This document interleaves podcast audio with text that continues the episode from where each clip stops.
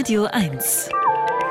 Einfach Schröder. Ach, hätte es die Schuldenbremse doch schon im 18. Jahrhundert gegeben. Dann hätte Beethoven keine Ode an die Freude geschrieben, sondern eine Ode an die Schuldenbremse. Gut, dann würden wir heute immer noch in Kutschen rumfahren, aber mit einem Lächeln im Gesicht, weil die Generationen nach uns ohne jede Staatsverschuldung morgens den Pflug hinter den Ochsen spannen und aufs Feld ziehen könnten.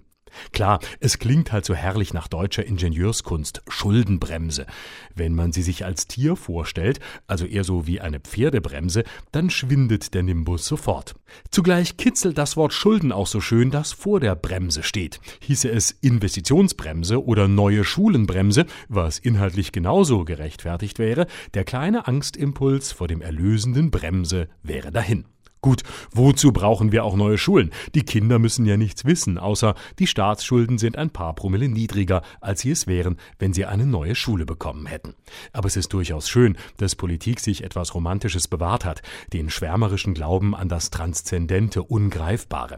Tendenziell ein bisschen gegen die Aufklärung gerichtet, aber was ist schon Aufklärung im Vergleich zum politischen Idealismus? Gut klar, Idealismus ist von Ideologie jetzt nicht mehr allzu weit entfernt, aber Ideologen sind zum Glück ja immer nur die anderen.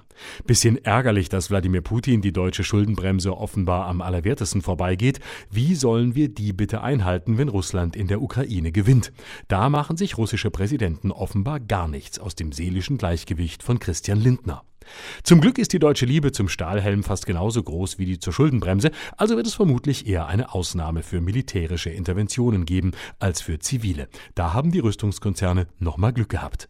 Gut, dass es während der Romantik auch diesen Drang gab, Regeln zu sprengen, die Grenzen zwischen Poesie und Wissenschaft zu verwischen, das Streben nach dem dunklen Gegenweltlichen. Auch das gehört zur Schuldenbremsenromantik, wenn die Ampel jetzt eine Notlage geltend machen will, um die Schuldenbremse zu lockern. Ganz so, als könnte man ernsthaft davon ausgehen, dass es in nächster Zeit noch Jahre ohne Krisen geben könnte, die als Notlage bezeichnet werden müssten.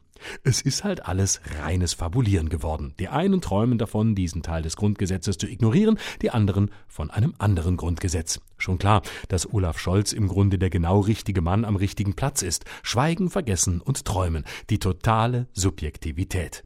Nur sollte man halt nicht vergessen, dass kurz nach dem Ende der Romantik dann auch schon die Revolution kam.